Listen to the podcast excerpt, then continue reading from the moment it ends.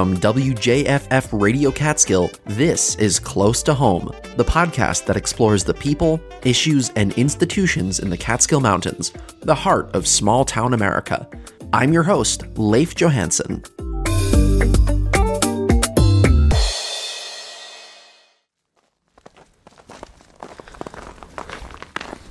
Hey, thanks for tuning in.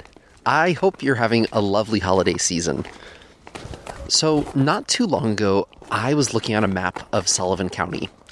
And one of the things that really stands out when you look at a map of this area is this big chunk of undeveloped land in the southeastern corner of the county. And this place is called the Bashakill Wetlands. And at the heart of this is the Bashakill Wildlife Management Area, which is protected and overseen by the New York State Department of Environmental Conservation. And this tract of land takes up almost 1% of the entire land area of Sullivan County. If you don't think you've been there before, think again. You've probably driven right through it. On State Route 17, which is the major highway that kind of runs north-south through Sullivan County. And so right between exits 113 and 114, the highway dips into this pretty deep valley. And if you're coming from Monticello headed towards Middletown, you probably know the valley I'm talking about. It's about a 6-mile journey down into the valley. And then it rises pretty quickly back up out of the valley again. And so that valley is the Bashakill. And so next time you're driving through and have a few minutes to spare, it is totally worth taking exit 113 and finding one of the pull-offs along the Bashakill to get out and walk around. Why, you might ask? Well, as it turns out, in addition to being a sightly slice of nature, the Bashakill is one of the most biodiverse areas in the northeastern United States. And perhaps a few numbers will help illustrate this. So far, there have officially been recorded 220 species of birds, 40 species of butterflies, 40 species of reptiles and amphibians, 30 species of fish, and over 200 species of wildflowers just in this 4,000-ish acres of the Bashakill wetlands alone. So, in most episodes of Close to Home, we talk about issues and we think about solutions. But to ring in the new year on a high note, we're taking today to celebrate a piece of our area that, in my humble opinion, deserves more celebrating. And what better way to experience this place than by coming out here and taking a walk to see what we can see. And that's where I am right now. I'm walking along the D&H Canal Trail, which basically parallels much of the Bashakill wetlands. It's about a 5.7-mile trail. And because it was once the D&H Canal, it is almost perfectly straight and almost perfectly flat through this whole area. And so it is a favorite among locals for biking and jogging and just coming out to do some bird watching. And even though it's December and it's a pretty chilly day, there are a bunch of people here, most of them with cameras and binoculars, just coming out to see what they can see in this really special natural area. So the main organization that has been advocating for the protection of this space is the Bashakill Area Association. And they have been working to ensure high standards for responsible human development in this area since 1972. And the other day, I sat down with Jackie Broder, the current president of the Bashakill Area Association, to learn more about the history of the organization and also the Bashakill itself. My name is Jackie Broder. I am the new president of the Bashakill Area Association, and I'm also the director of the Mamakating Environmental Education Center since November of 2019. Now, could you break these two things down? What is the Bashakill Area Association? What is the Mamakating Environmental Education Center? And how do these things differ? Because I know that the BKAA also has an environmental education component to it. Is that correct? Yes. Okay. So the Bashakill Area Association is a watchdog organization as well as an educational organization that started in 1972. We just had our 50-year anniversary. The Bashakill Wetland is a wildlife management area. DEC owned.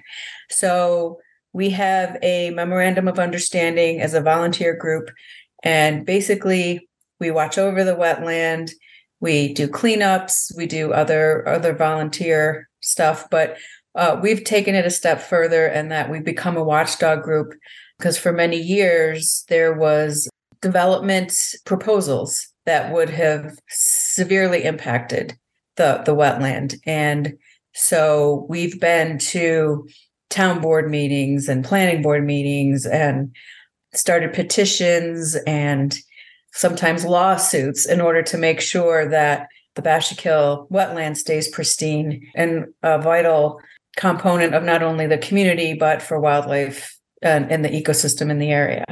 The Mamakating Environmental Education Center was opened in September 2017. The town of Mamakating bought a house that was in foreclosure right on the wetland and renovated it, turned it into a nature center. And the purpose of the nature center is to provide environmental education programs, not only about the Bashakill, but about the ecosystem in the area. We're a hub as far as information goes for the town. We're basically an ecotourism hub. And a couple of years ago, the town adopted a comprehensive plan that is centered around ecotourism that further protected the area from development that wouldn't necessarily be good for the area.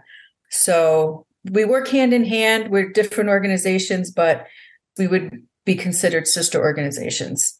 One run by the town, one's a not-for-profit group, but we do work together. When we talk about ecotourism in the town of Mamakating, are we mainly referring to the Bashakill wildlife area? Are there other areas that we're also talking about here? So the wildlife management area is 3,000 acres. However, it's the wetland. We also have extensive trail systems on the west and east sides of the wetland. We have the long path that goes not only along the wetland, but also along the Shawangunk Ridge. There's the D&H Canal Trail that has stops all along, between here and Kingston. There's a few different venues that need to be protected and preserved and become ecotourism points of interest. We have history points of interest. We have the environmental points of interest. So it's really good that the town is finally seeing like what a gem we have in those aspects. And they've made the steps necessary for the town to move in that direction. A few years ago, there was a proposal for a huge development right on the ridge of the Shawangunk. And these proposals will become less and less because of the zoning laws being changed and because of the view that the comprehensive plan brings in.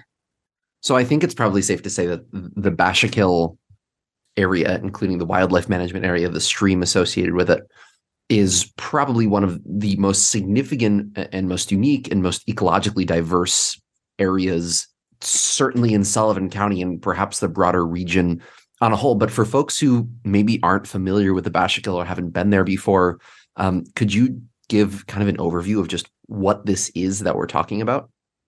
Absolutely. So going way back, about 16,000 years ago, glaciers moved down off the Catskill Ridge, down the Pine Kill Stream, and where the Pine Kill met the Bashakill Creek, a natural dam formed, and that created a natural a glacial lake. And pretty much the whole Hudson Valley was a glacial lake at that time. It was mostly open streams, prairies, not a lot of thick vegetation. And then over time, as the vegetation came in, plant life, animal life, decay, that slowly filled in the lake. And now we have the wetland that we see today. The Lenape tribes have been here since at least 1100 AD. And this has always been a hugely significant area, not only because of the watershed, the beauty, but because of the medicinal plant life in the area. And the Bashakill is named after Basha, who was not only a Native American princess, but she was also a shaman, a medicine woman, which for her to be a medicine woman at that time was unique. But not only was she a medicine woman, she was a very powerful medicine woman. And the reason that she settled here was because the Shawangunk Ridge and the Catskill Ridge are both made up of different soil types. One's acidic, one's sweet. And because of that and the wetland, you had every type of medicinal plant available for use, except for saltwater species. And we even have some like arid species like prickly pear cactus. It's an incredibly diverse and rich area when it comes to plant life. So that's why her settlement was here, and people would come from all around because of her and that reason. So it's been a gem since the beginning. And the biodiversity still continues to this day. Over 200 species of birds live here. During migration, spring and fall migration, thousands of species stop here. It's a major watering spot on the migration skyway. All kinds of mammals, all kinds of insect and fish. You know, we have the bowfin, which is a unique fish. You don't find it in many areas. That's an oxygen-breathing fish. We have the most diverse population of dragonflies in the area. It's an important ecological spot for not just us, but many, many, many different kinds of species. So for bird watchers or anglers or hunters, what are some of the species that folks often get most excited about that will make them come long distances to come to the Bashakill? Yeah. So for birders, like I said, it's huge, huge spot during migration. One of the reasons it was protected in 1972 was because there was a need for black duck and wood duck reproductive habitat. So this is an ideal spot for them, an area where there's a lot of vegetation so they can hide in between the vegetation and nest comfortably. During the migrations, we get, we had a flock of snow buntings come through the past two winters, which is highly unusual. This last spring, we had tundra swans flocking here for a few days. Every kind of warbler, every kind of raptor. You just never know what's going to show up here bird-wise. There's a lot of, things that you normally wouldn't see. One of the unique things about the Bashakill as a wetland is we have every kind of wetland represented here at the Bashakill. So that means that fish, like we have bass, we have, the sunfish, but we also have trout because there's areas of the Bashakill that are cool and fast running water, where in other areas it's slow and still. So the diversity is unique compared to other places. We have otter, as far as mammals go, we have beaver, we have muskrats, a bear are frequent, bobcat once in a while in the woodland parts. So again, it's diverse.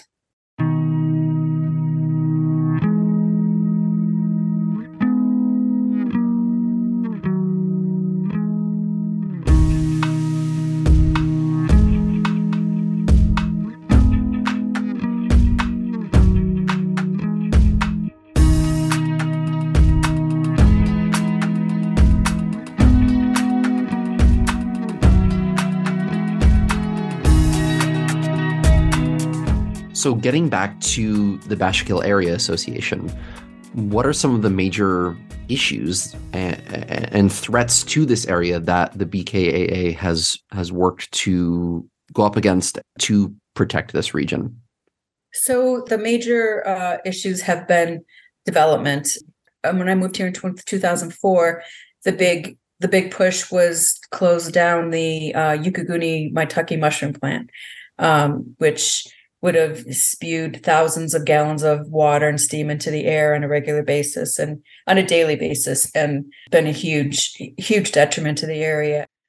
There was Seven Peaks, which was that huge housing development that I spoke of on the Shawangunk Ridge, where they wanted to put basically a slew of mansions and other housing down the whole east side of the ridge. Most recently is Thompson Education Center. That was a huge proposal that would have had a college and a ton of housing and a shopping center and a water park. And at one point it was in Mamakating and also the town of Thompson. Early on, Mamakating saw the threat of this and said no. But we're right near the Thompson-Mamakating line, so it still would have affected the Bashakill. So we watched that very closely and attended all the Thompson town meetings. We started letter writing campaigns and petitions, and since the comprehensive plan, we were our former president Paula Medley.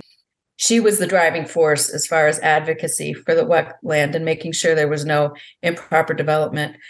She attended every town board meeting, every planning board meeting. She was there. She was our presence for many, many years. So when this comprehensive plan came into fruition, she was asked to be on the committee.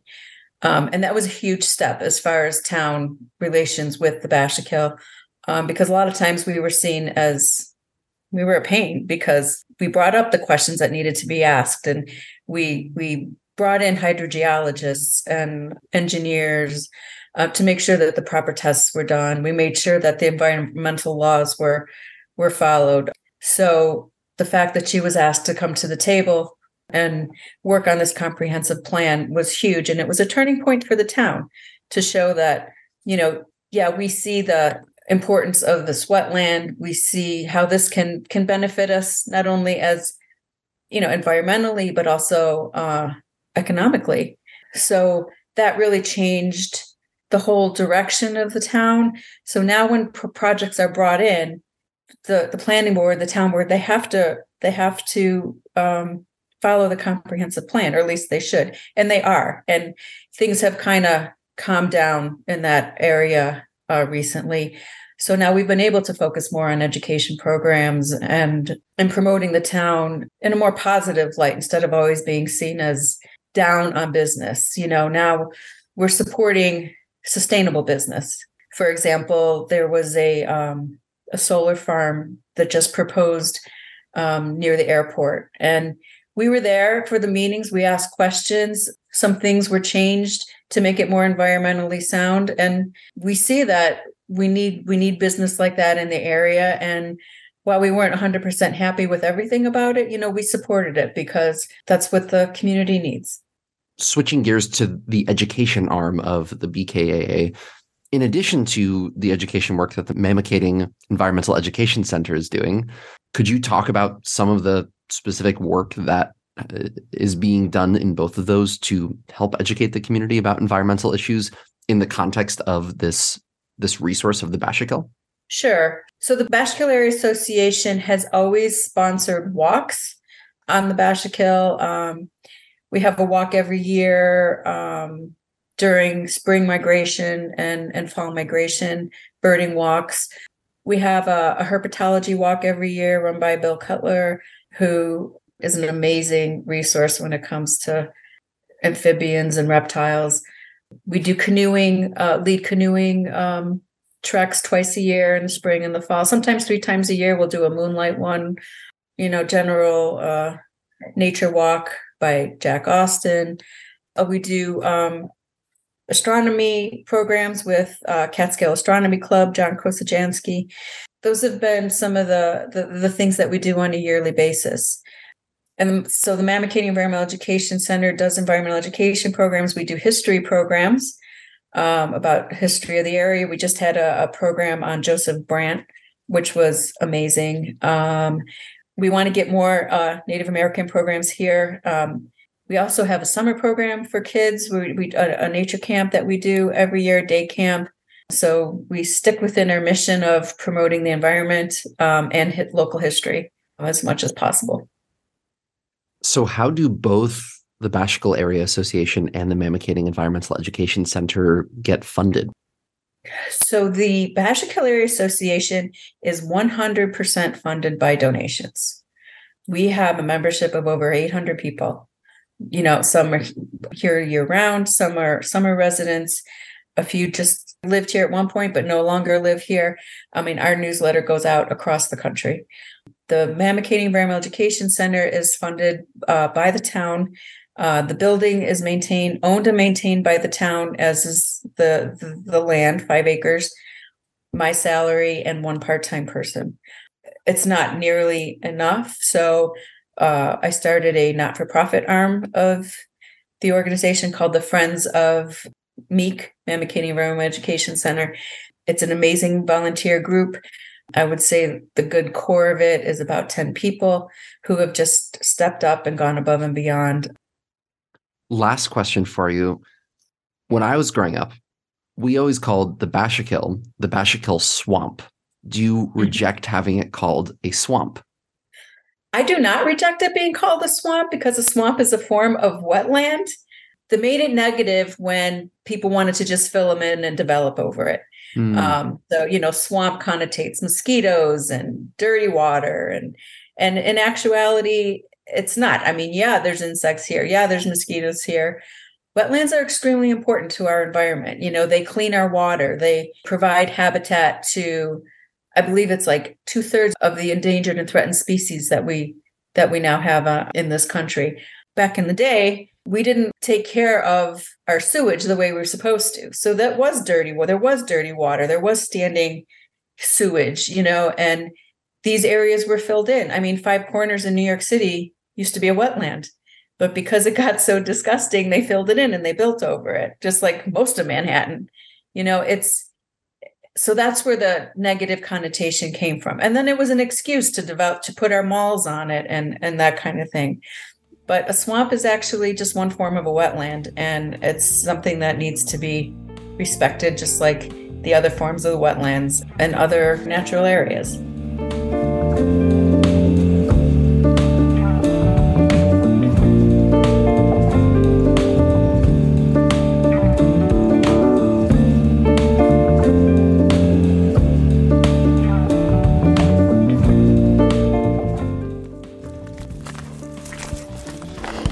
Other active members of the Bashakill Area Association is Samara Ferris, who, along with her husband Paul Danino, co-owns the Bashakill Vineyards, one of the only wineries in this region. To get the scoop on how they manage to grow grapes and produce wine here in the Catskills, and on a nature preserve no less, I gave Samara a ring.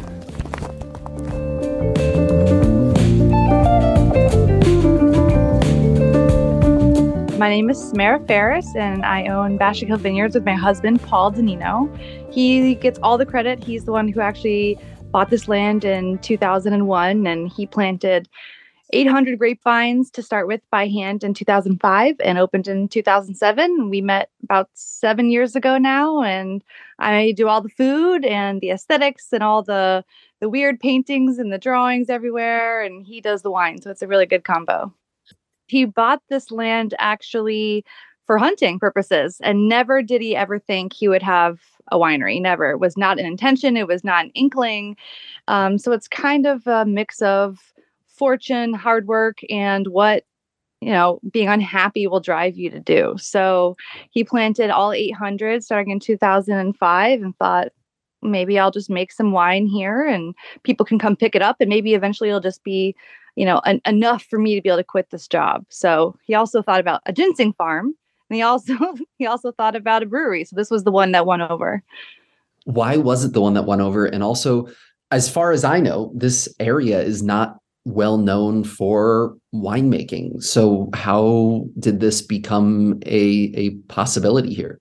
He actually was talking to some friends out in Napa, and he was telling them about where he lived and in upstate New York, and about his conundrum of what to do with land and how he hated his job in New Jersey and all that. And he wanted to, you know, live in a rural area again. And they said, well, New York, I mean, that's a great area to grow grapes. And he was like, grapes in New York? I mean, he had never heard of that. This was, you know, in 2000 and probably three at the time. Not many people had been involved in the New York wine and grape scene on like a large scale. So he did a little research, and he took some Cornell classes. He learned how to make wine. He found out about hybrids that could grow up here, and he said, let's try it. So we grow some hybrids here. It's a tough area to grow grapes. We are on the wetlands, which is magical. It is the only way we could really grow grapes here, since it's a little microclimate. So that fog comes off the wetlands that evaporate, and it kind of cloaks all these grapes and protects them during these really cold weather. Whereas in, you know, the Adirondacks or more northern New York, you really have the cold snaps just too cold for most grapes. So we're really lucky. Even if we were a quarter of a mile up the mountain, it might be impossible to grow these. So what kind of wines are these hybrid grapes producing? Maybe to backtrack a little bit, there's two really different kinds of grapes. There's hybrids and there's vinifera. So hybrids are the American root grape stock. So these are the grapes that existed wild in America for thousands of years. And vinifera are the traditional European grapevines that had been grown in Europe for thousands of years. And the difference really is the flavor. So you have, and also the temperature growing here. So vinifera is, you know, something like a Chardonnay, something like your Merlot. Those are really sensitive grapes. They don't like it very cold, but they produce really excellent, really complex, really floral, rounded, dynamic wines. And hybrid grapes have not been created as a winemaking grape for very long. So they've had a lot less hybridization and generational picking out of types and qualities than vinifera. So these grapes are very what they call foxy, which is a fruit-forward, grapey, almost Jolly Rancher kind of flavor. So like, and if you get the reds that are hybrids, those are like really dark purple, black, rich, inky, maybe even really spicy or peppery flavors. So they're just a lot stronger, but they're also stronger in that they can grow in temperatures that vinifera cannot. And interestingly, when Europeans brought their vinifera grapevines over to the Americas, the diseases that we had in the Americas were brought back to Europe and wiped out almost all the vinifera in all of Europe. So now vinifera, even grown in Europe, is on American rootstocks. So you'll have, an original hybrid rootstock from America. And on top of that, you're having a Merlot or you're having a Chardonnay. And that's just the grape that's growing, but the root is actually like an American root, which is very interesting, I think. Could you walk me through a little bit of the winemaking process, and does it differ at all for these more cold weather grapes than it would for making something like a Chardonnay or a Merlot? Sure. No, the process really isn't different. It just depends on the wine you want to make. So we've got, you know, a red wine process, a white wine process. We've got a rosé process. So let's go through maybe a red wine. How about that? So it's fall. We're going to go pick our grapes. We're going to bring our grapes in. We're pouring them into a crusher and destemmer. So this is a big metal machine that's automatic, and it has these blades that are constantly turning, and we're pouring bins and bins of grapes into this machine. And what it's doing is it's macerating, so it's slicing the berries, and at the same time, it's also taking the stems off and spitting them out, and we'll put those in our compost. All of that is hooked up to a tube. This tube is getting that mash and it's putting it into a large stainless steel tank. So that's sitting there. It's going to be fermenting for about 5 to 7 days. We want the area to be warm, and we have to do press downs twice a day, which is this where you get this large metal rod with a flat disc on the bottom. And you're pushing down all these grape skins, because what you're doing during this process is you're really having the juice of the wine mingle with these grape skins. And that's where you're going to get your deep red color. That's where you're going to get a lot of your fruit flavors. And to make sure it's evenly distributed, that flavor and that grape skin contact, you're pushing those grape skins down twice a day because they have a tendency to float. After 5 to 7 days, you're going to get that, and we're going to put it through a press. There's different kinds of presses, but we'll just say there's a bladder press, which uses air pressure to press that whole mixture. We're going to take those used skins, and we're going to put those in our compost, and then we get that raw wine that's pressed out, that red raw wine. It's opaque, it's cloudy, it's sweet because it hasn't been, fermented dry into a full wine yet.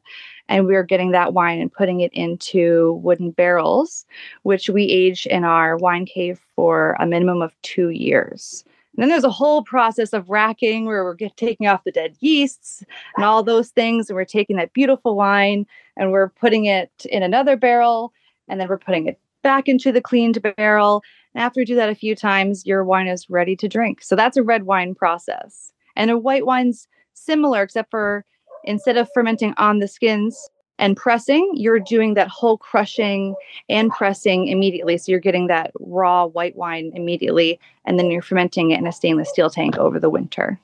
So is it still 4 acres that you guys are working with? Has it expanded since then? Well, we actually have 12 acres of property. We have 4 acres right now. We had winter damage on a lot of our grapevines, sadly. So we are replanting 800 vines. So right now we've got 4 acres of hybrids. We do Marquette and Cayuga, and we make a beautiful organic rosé from that. And we are planting 800 more. And we're also planting some fruit trees, which we're hoping to experiment with maybe some plum wines. So yeah, so I wish we had more land. You know, the plus side of being on a wetlands preserve is there will never be development. The downside is that there's not a lot of free land. It's all, you know, beautiful public land, which is, you know, a good thing. So how much volume of wine is an acre of land with vines planted on it producing? Oh, goodness. A lot of wine, actually. It depends really on the variety. I mean, there's different varieties produce different amounts. We grow Marquette and a Cayuga. They're both hybrids. And Marquette is a red grape that we use to make a rosé. It is a very small yield. It's a tiny grape with a very small cluster. But the flavor is really extraordinary for a rosé. And the Cayuga is like a classic Hungarian painting of a grape. I mean, it's a huge dangling cluster of these shining green orbs. I mean, it's a beautiful, enormous grape cluster. And that is a heavy producer, which is probably 4 times as much as the Marquette. So it kind of depends, I think, would be the answer. But it's a lot more wine than you can drink in a year, I'll tell you that.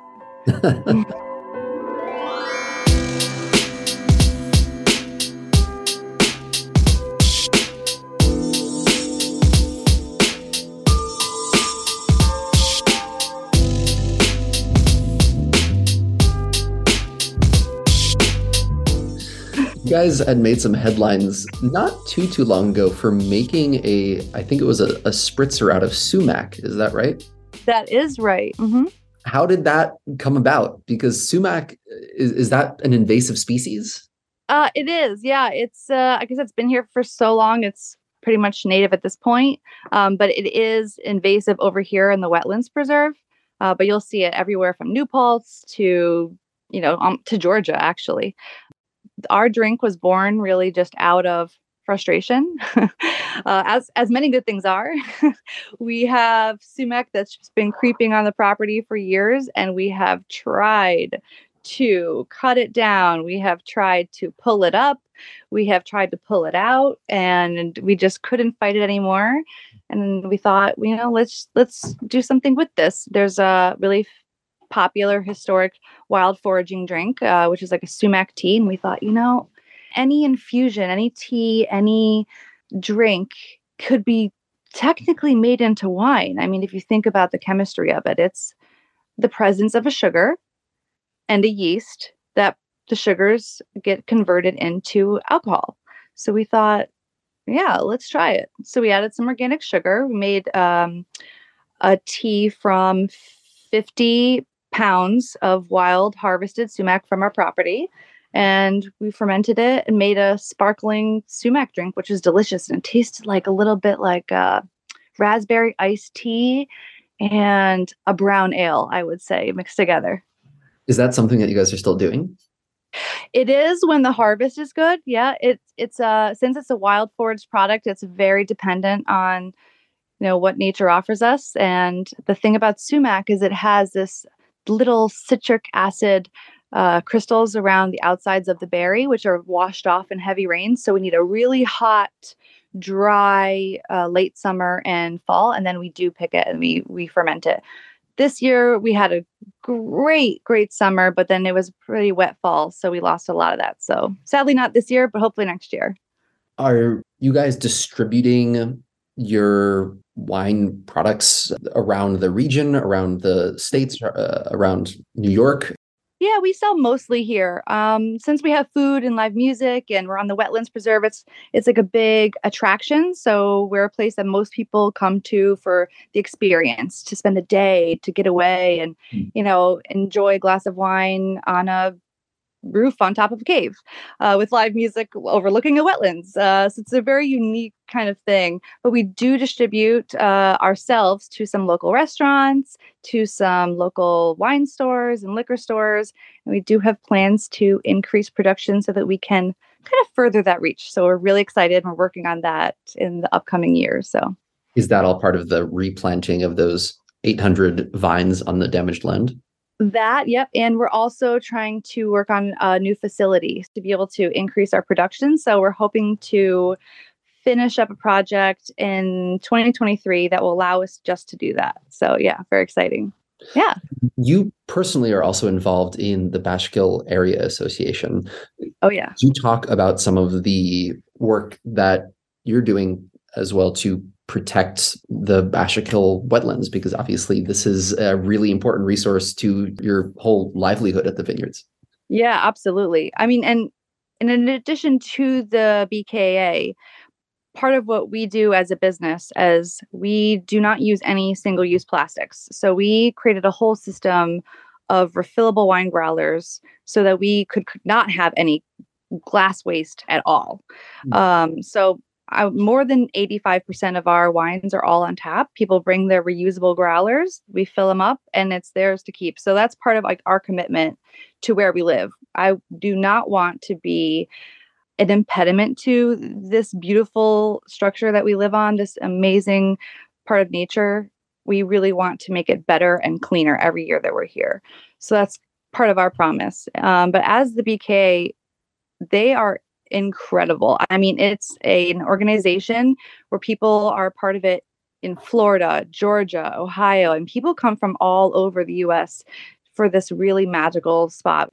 And the BKA really fights for keeping this area safe, keeping it clean, protecting these rare species here, which some of them only exist here and in Florida, some bird species. And they also do water testing, which is incredible. I mean, we have Frank Coviello specifically, shout out to Frank, who's on our board, does water testing every single month with volunteers of his own free time, just to make sure that all of this water is being protected, that it is not contaminated, that all of these tributaries and all of the water that goes to and from the Bashakill and into other preserves and other lakes and other streams are all clean. And they've found a lot of things related to some high density housing through that method. So that has been the birth of a lot of community activism, which is incredible that it is something that's born out of the hands of people who actually live here to fight for their own right to clean air and clean water. We're finding water quality issues related to the nearness of high density housing. Is that what you're saying? Yes, there was some E. coli that has been found in some of the water samples in the past 6 months. So that's something that the BKA has been monitoring and talking to DEC about, and there are actually lawsuits now on the books. And part of what the BK did with their testing was to discover that and to really get that information out there. Is the DEC not doing their own testing of the water? No, unfortunately. It's not potable water. It's not a reservoir for drinking. So they don't monitor all wetlands and rivers and lakes. So that's why, you know, community organization is so important. The DC has been amazing, but they accomplish a job when they're called upon to help do one. But really staying abreast of what's happening in one's own community is, there's nothing that is comparable. So if one was going to make the argument, why bother being so stringent and serious about testing this all the time? if it's not potable water anyway, and this isn't going to be water that people are using and consuming, how would you respond to that? Well, number one, there's a million beautiful, amazing species that could be affected. Secondly, even if you are not drinking this water, you might be swimming in this water. Your dogs might be swimming in this water. It's still a dangerous experience to be able to have an unregulated contaminant coming into this water. We also need to realize that if water is being contaminated, it's the source that we really have to focus on. So where is it coming from? How is it happening? Is it a failing septic system? Is it a city that doesn't have a municipal sewage treatment center? Is it old? Are the pipes broken? Is there some illegal sewage or cesspool activity happening here? And I think that's what's so important, is that if it's getting into the wetlands, it can also be getting into your well water.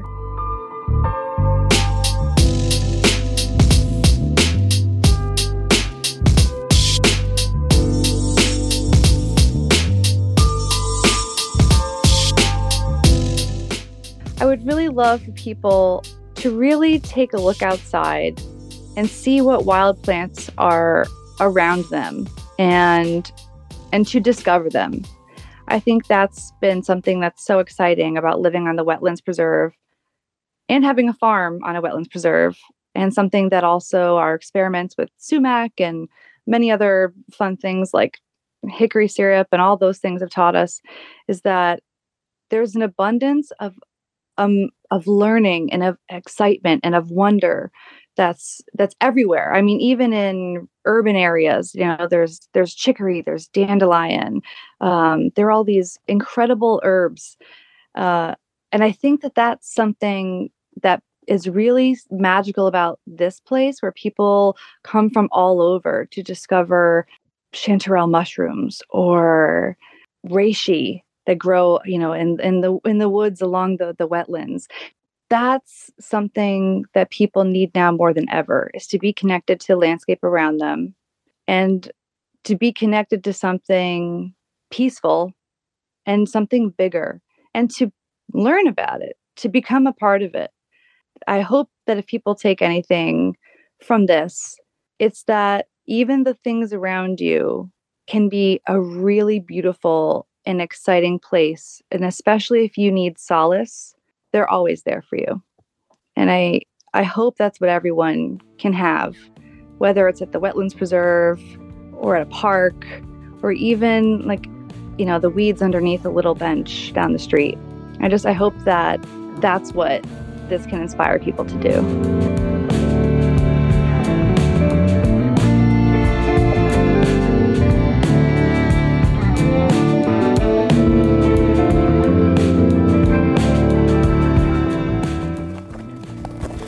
Well, it has been a beautiful walk out here in the Bashakill today, and I can't recommend it highly enough. Whether it's winter, spring, summer, or fall, you should get out here and go for a hike, go for a bike ride, come kayaking.